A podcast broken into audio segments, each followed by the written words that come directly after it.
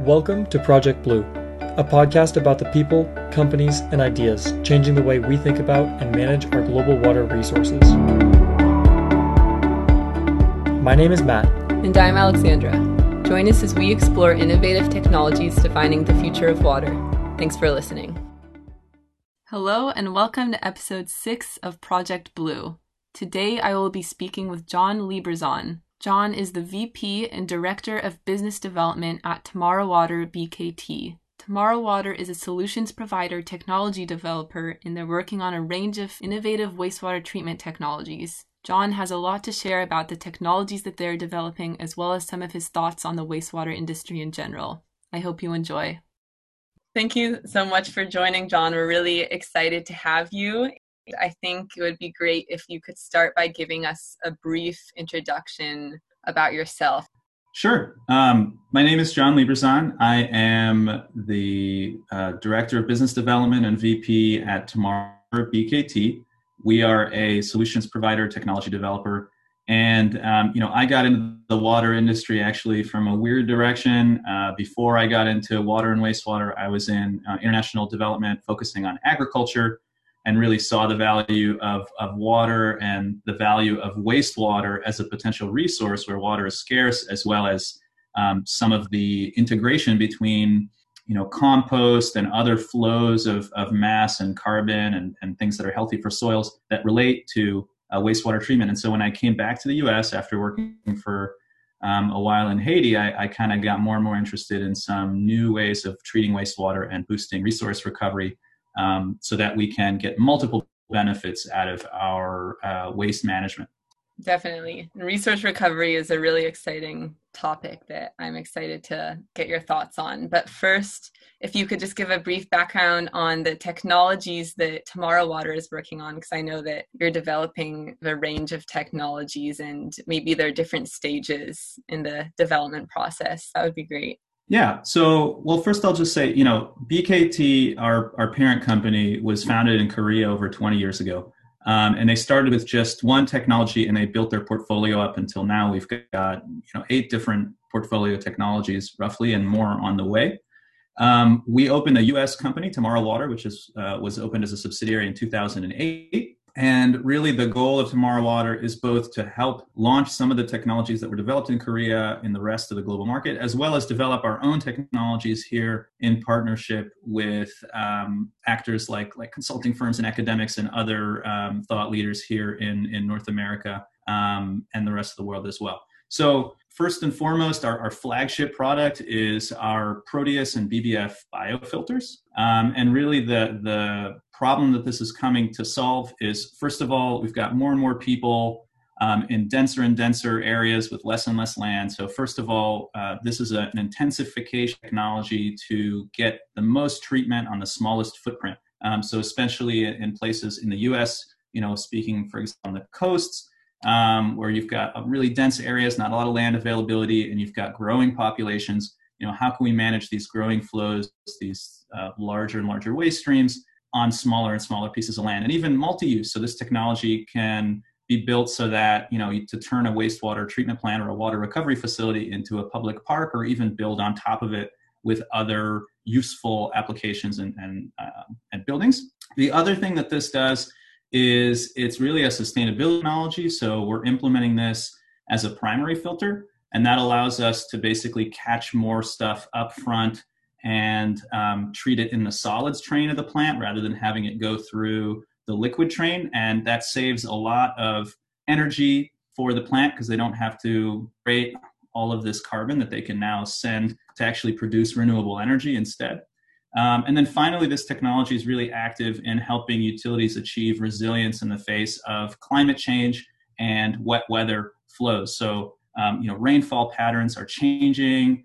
Almost all the plants that you talk to around the U.S., they're finding that their storm events are becoming less predictable, peakier, stronger. And this technology allows them to deal with these rapidly increasing stormwater or kind of peak flows that get into the collection system. Even if you've got a separated sewer, oftentimes, storm flows will kind of get in there and arrive at the plant. And it's very hard for the plant to deal with them, especially since you don't want to have to, say, double the size of your plant just to deal with a big flow that comes a few times a year. So those are all problems that our Proteus and BBF biofilters help to address. We're also launching some other products into the market. So we have an anammox technology, and that anammox technology is really a new biology for nitrogen removal, which is one of the kind of three key elements in wastewater that we try to remove, right? We try to remove organic matter as suspended solids, or we call it BOD when we're looking at the amount of organic carbon really in water. And then we try to deal with nitrogen and phosphorus. And those are sort of the top three, apart from, the disinfection process downstream of just bulk flows that we try to limit into the environment. That's a really interesting tech, and we can talk more about that afterwards. The last one that we're really focusing on these days is thermal hydrolysis. And this is really focused, again, on that solid stream of the plant. And the idea is when you have your solids handling, thermal hydrolysis is something that you can pop in at various places there, either to increase the amount of renewable energy biogas that you're producing by digesting those solids, or to just reduce the quantity of solids that you produce at the plant. So for plants that have a disposal challenge, you can use thermal hydrolysis to reduce that volume and that weight by allowing you to get more water out of those solids, squeeze more water out. That water can then go through your process and leave as clean water, and then the disposal side of things gets smaller. Definitely. Thanks for the background. And like you said, wastewater treatment is an interesting topic because it wouldn't really be a hard problem to solve if we had infinite space, infinite energy, infinite money, but we don't. So it's really good to hear that you're working on these technologies that are intensifying the process and solving some of these issues. And I know a bit about anammox, and I know that it's an up-and-coming treatment technology. And right now there's some issues with having it implemented in mainstream treatment, and it's currently only very effective at side stream treatment. So I was wondering if you could talk a little bit about anammox and the challenges and where you see the technology going in the future. Yeah, so let's start with how we get nitrogen out of wastewater now. Primarily, the nitrogen in wastewater arrives to us as ammonia, as basically a byproduct of our bodies. What we want to do is take that ammonia and convert it to nitrogen gas so that it can go up in the air. And of course, nitrogen gas is inert in the atmosphere. So that's really the goal. And there's different pathways to get there. The pathway that wastewater treatment has been using for the last 150 years primarily starts with the ammonia and then adds oxygen to turn it into nitrite and then nitrate. And then we take that nitrate and we have to feed that nitrate along with some carbon to bugs that then convert that to nitrogen gas. They strip that oxygen back off of it and they turn it into a gas and it goes in the atmosphere. So it works very well. And, we've been doing it for a long time. The problem is it does require a lot of energy because we have to get that oxygen in there somehow. So that usually is with aeration. And we also need to give that carbon food to the organisms in the last stage to turn that nitrate into nitrogen gas. So both of those things are costs. And people have worked for a long time to do amazing things with reducing the energy cost of adding oxygen to water to help this process, right? So we've worked on the physics of it in terms of, diffusers and bubble size and how we build these plants and even very fine controls about aeration so that we're giving only the amount of oxygen that the organism wants. But ultimately, it's the same biology doing the same work.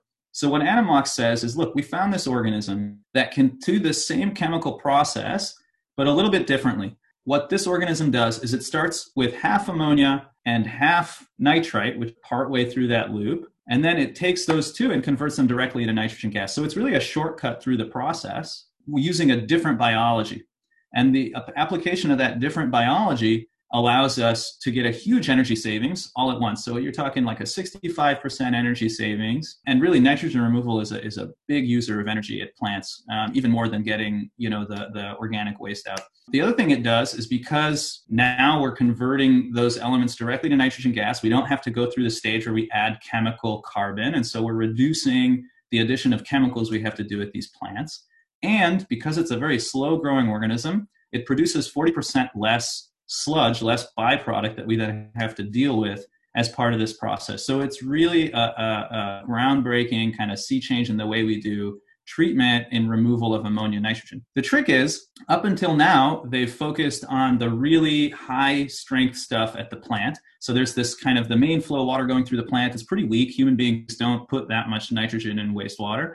But generally, there's a part of the plant where we take the solids out, and then you're digesting them, you're producing renewable energy. It's a really important component of the plant. And then you squeeze the byproduct of that, and what comes out of that is a really concentrated stream. And generally what they do is they just take that back and dilute it into the head of the plant. And so we call that the side stream. And that's where people have implemented anammox. And it's because it's usually easier to do things where they're concentrated and where it's a small flow. So the next step now is saying, all right, well, can we take the same technology? Can we move it into the main part of the plant where almost all the water is going? So rather than this side stream thing, which is like a low flow, high concentration stream, can we do it right through the center of the plant? And we're working on that too. So we've already commercialized the side stream technology. We have two full-scale plants that are operating with that side stream technology. We have pilots.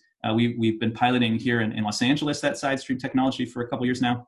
But we're now just developing mainstream solutions. And people have got a good beat on different ways to do the side stream, but we're still developing good ways to do the mainstream. And really the limit there is actually not in that anammox organism. The anammox organism is doing basically the same work in both configurations. Generally, the limit is how do we convert just half of the ammonia into nitrite and then stop the process there so that we can feed that anammox the ratio that it wants. So that's called partial nitritation, and that's what everybody's working on with different ideas in order to get that to happen at the temperatures, the rates, the concentrations that we find in the main part of the plant rather than these sort of hot concentrated side streams. So it needs a very specific set of conditions.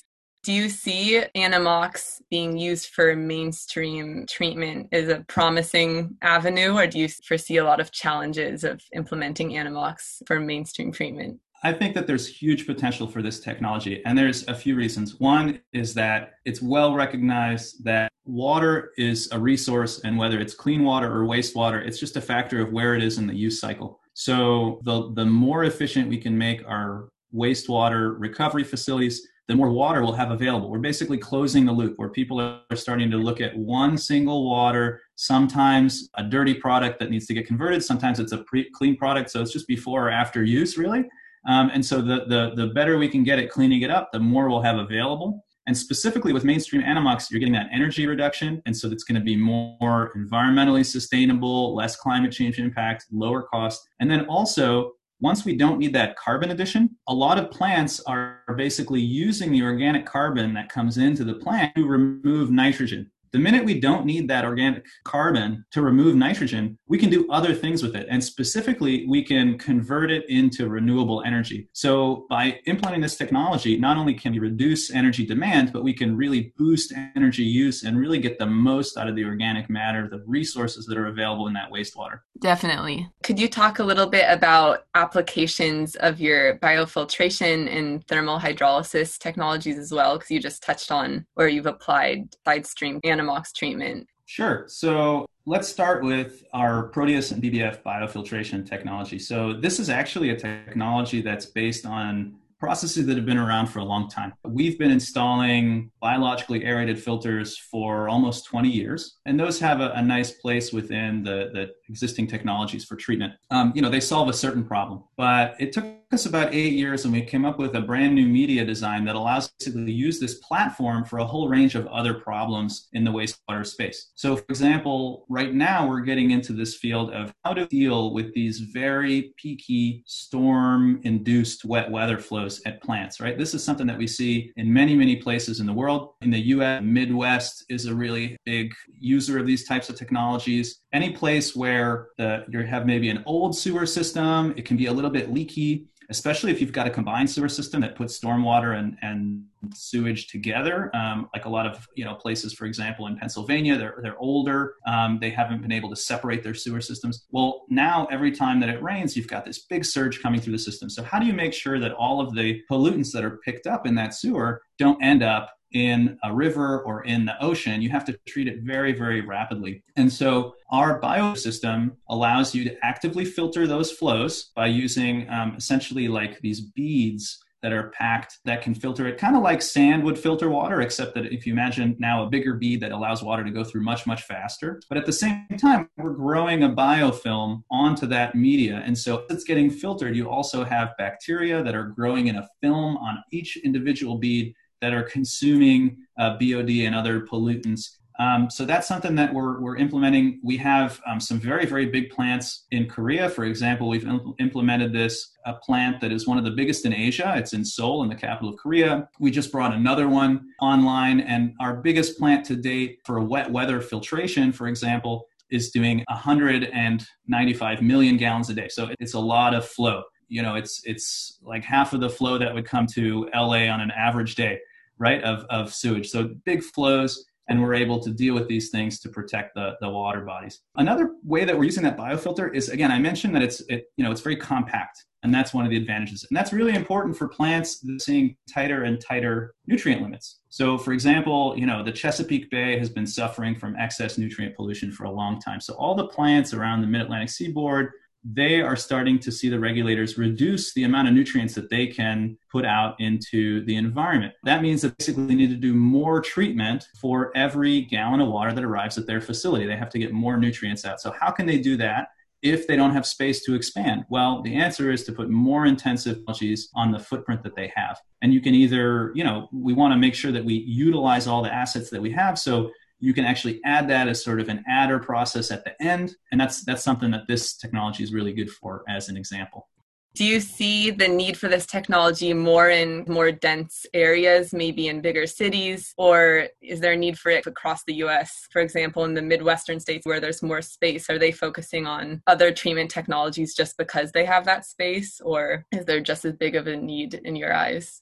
It really depends. I think that if space, even in places that have a lot of room, a lot of times those communities are looking for options that are low cost and easy to retrofit and kind of play well with their existing systems. And we do have configurations that are kind of smaller and they're a little simpler. They're, let's say, above ground instead of underground. And so they require a lot less kind of construction work. You can kind of roll them off a truck, get them going right away. And then you still have a good option for these guys. Part of it is also there has to be a push for treatment. So, for example, with those wet weather flows, not every regulator says that you have to treat those excess flows to the same quality, right? And over time, regulators are starting to put more and more limits on the quality that you can send out with these flows. So, for example, some plants are able to do auxiliary treatment for these wet weather flows, which is filtration, and they get great results from filtration alone. Other plants have a regulatory body, at the state level that tells them, actually, we want to make sure that we're getting biological treatment of all these flows. So even if you get a good quality filtering, we want it to essentially mimic the biological process in your main train. And so we want to see bacteria chewing on this stuff. And in that case, we can provide them with a very low cost option to do that, because most bacteria in wastewater treatment are floating around. When they're floating around, it's hard to sometimes keep them in a basin. When flows are fast,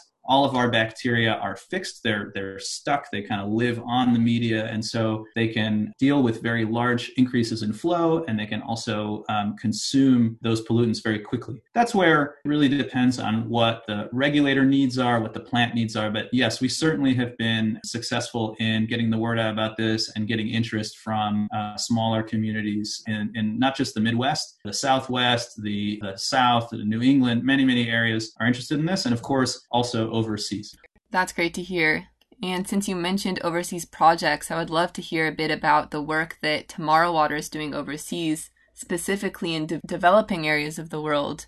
And I would love to hear from you a little bit about what kind of sanitation challenges that developing areas are facing and what Tomorrow Water is doing to try and close that sanitation gap.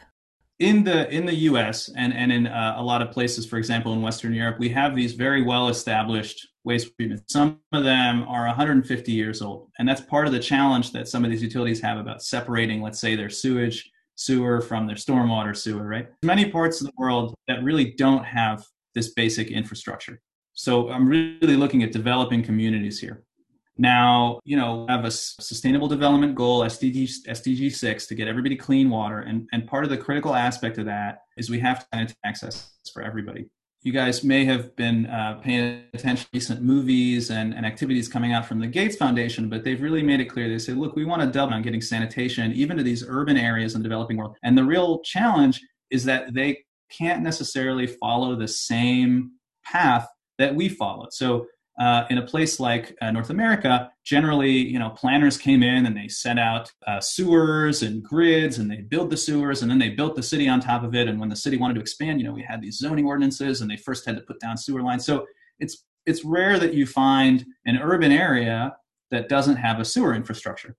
Unfortunately, in developing countries, that's not the case. Oftentimes, you have these cities that grew so fast without necessarily the same amount of planning, and they grew in areas that became very, very dense with absolutely no sewer infrastructure. So now the question becomes, well, if you can't collect everybody's waste, how do you send it all to a single centralized treatment system?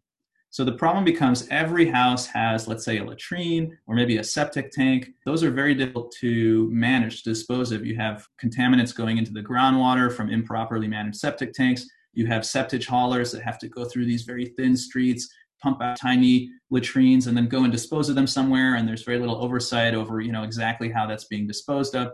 So these are challenges that a lot of folks are looking at right now.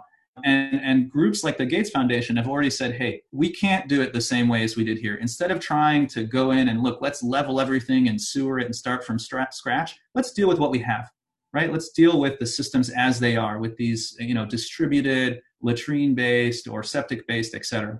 Well, one thing that we as a company have noticed, and we've worked in a number of locations, is that what happens oftentimes is that use in these communities will use existing drainage ditches and tributaries and things that end up emptying into a water body. So, you know, human beings have been using rivers to get rid of waste for a long time. And unfortunately, it's very hard to completely eliminate those influxes into rivers.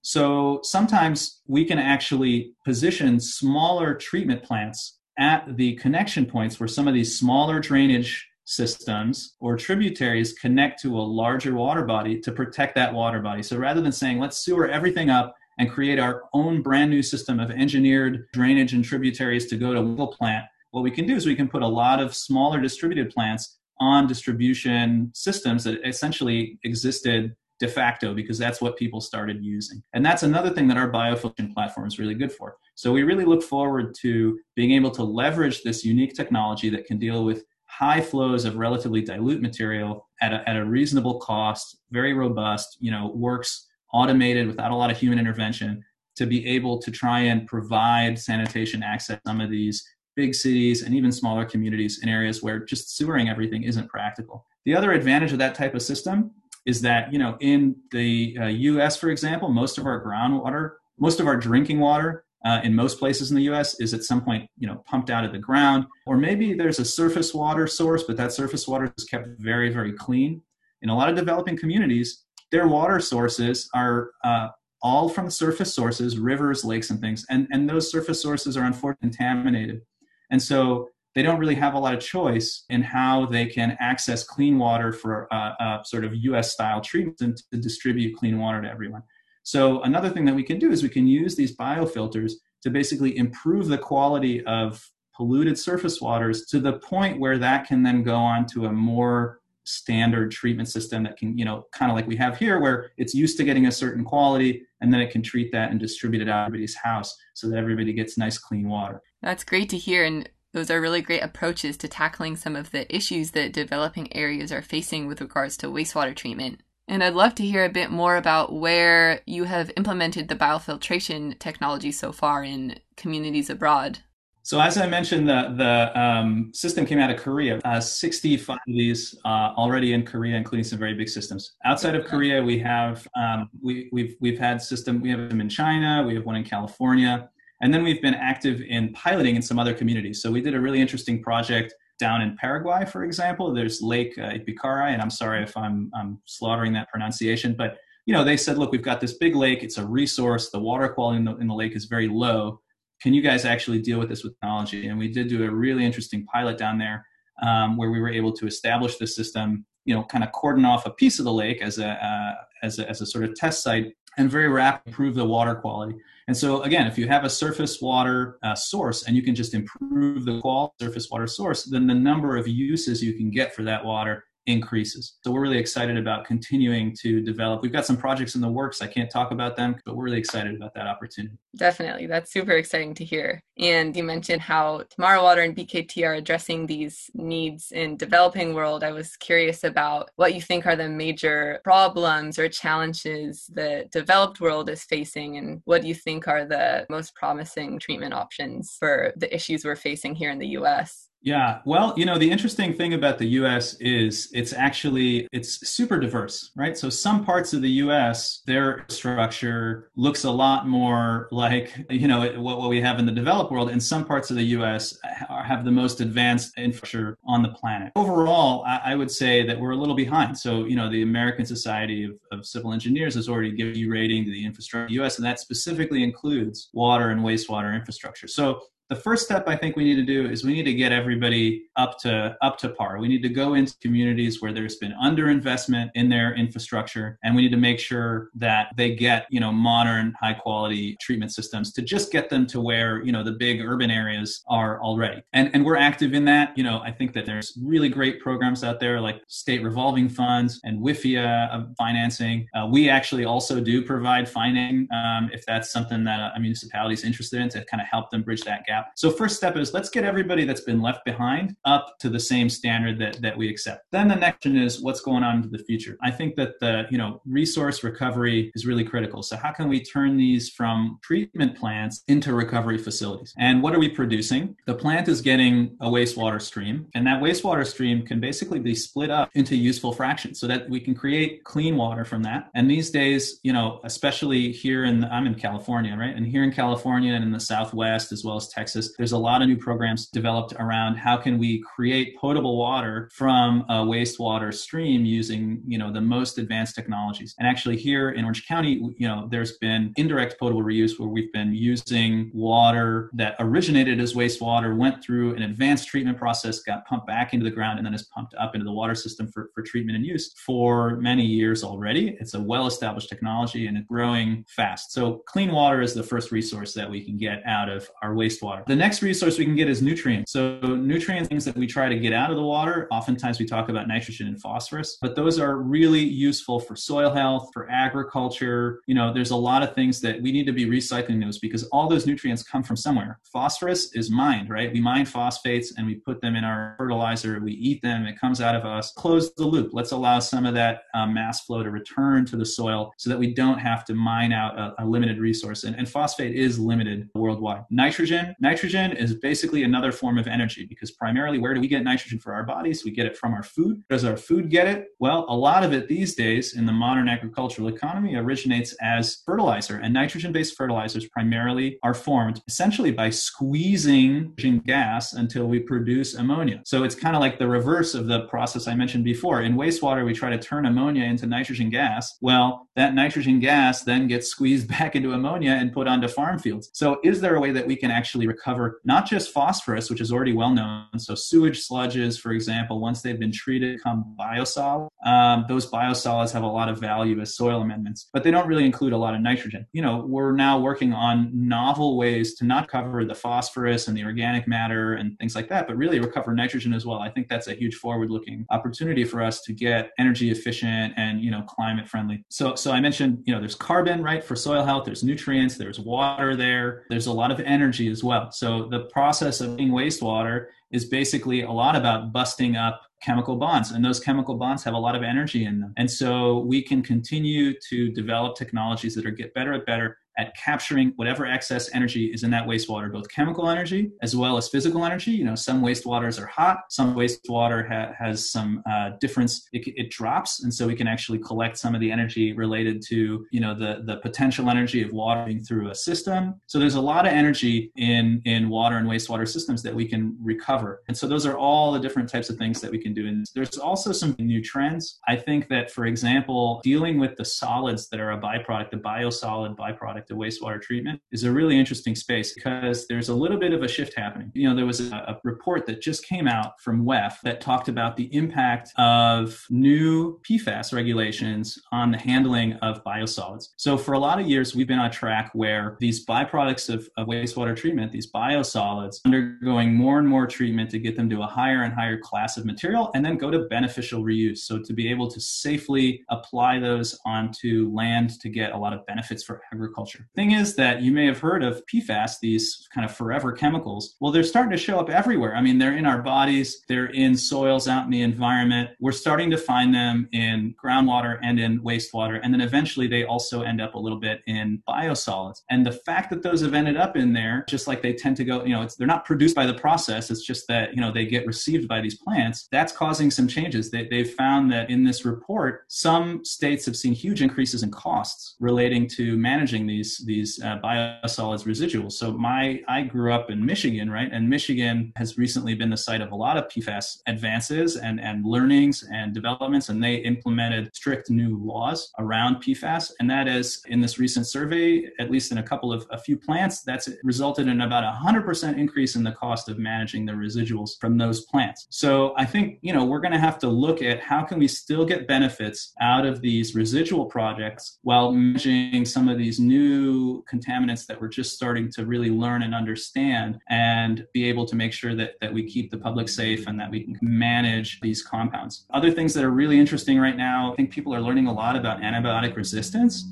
And, looking at how do we manage the escape of antibiotic resistant genes into the environment. So there have been some studies recently showing that a lot of these antibiotic resistance genes, they are getting into the environment from uncontrolled sewage overflows. This is another thing that's the result of wet weather, changing water flow patterns, climate change, having, more risk of sewage overflows. And so managing that is also going to help us manage potential antibiotic resistance genes. Of course, just like PFAS, antibiotics is another thing where, we just get them. We don't produce them. So if we can reduce the source, if we can put less PFAS into the environment by having less of it in our products, if we can use less antibiotics that aren't necessary, for example, in certain agricultural uses or uses that aren't therapeutic, that's obviously going to help reduce the overall load in the environment. But still, because we're working in a space with public utilities, the public utilities have to do their part to assist with this management challenge. So a lot of different things coming out, and that's just two kind of examples, but there's a lot of different chemicals that the more we learn, the more we understand, and the more we find that we want to be able to manage and control. Definitely. And going back to resource recovery really fast, I was just curious your process with finding applications for the resources you recovered. So in today's world, indeed, the resources are generally left to the plant to deal with. So for example, if the plant wants to do a co-digestion program and produce a lot more gas, well, it's up to them then usually to set up a power sale agreement with, the local power utility, and also to manage all their inputs to make sure that they're getting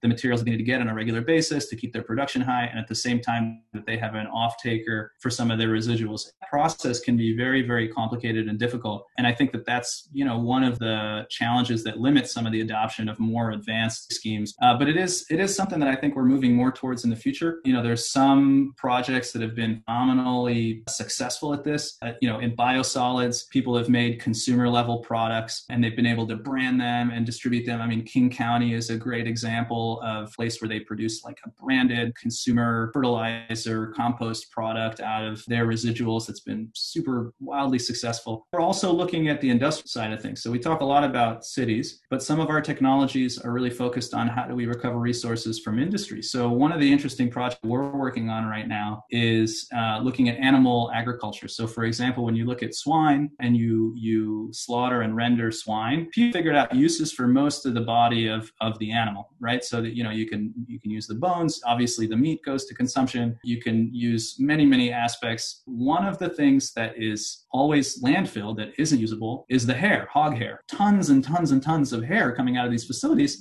and it's slow to break down and it goes to landfill. So we have a kind of an up-and-coming R&D project where we actually have some really interesting results converting that hog hair into a keratin product that then can be used in actually hair care to sort of restore some of the keratin from that hog hair into something that we can use to make our hair better. So we're looking at resource recovery, not just from domestic sewage, but from all sorts of different components out there in the landscape. Who would have known that pig hair would be such a valued product? That's very creative and awesome that you're finding ways to close the loop. I've taken up quite a bit of your time now, and we're thankful for you taking the time to chat with us and to learn more about the technologies that Tomorrow Water is working on and BKT and your vision for the future. Do you have any last things you'd like to add, or if anyone is interested in learning more about the technologies that you're working on, where would you direct them to? Yeah, I mean, I'll just say that I think our industry is so exciting. There's so much new technology.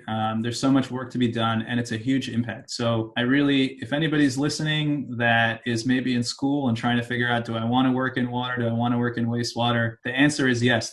You definitely should. And check out our website. It's at tomorrowwater.com. It's got a lot of information. I also encourage, if you're interested in our technologies, to give me a ring. My email, you know, my name's John Lieberzon. My email's jl@tomorrowwater.com. Happy to hear from everybody, and look forward to discussing. I appreciate the opportunity to talk about the industry on your show, and look forward to hearing more from you guys. Thank you so much, John.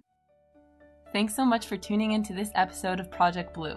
I hope you learned a lot from my conversation with John. I'm excited to see Tomorrow Water BKT's impact on the wastewater industry continue to grow. As John mentioned, if you'd like to learn more about the technologies they're developing, feel free to reach out to John at the email address he provided. Thanks again for listening, and we'll catch you next time.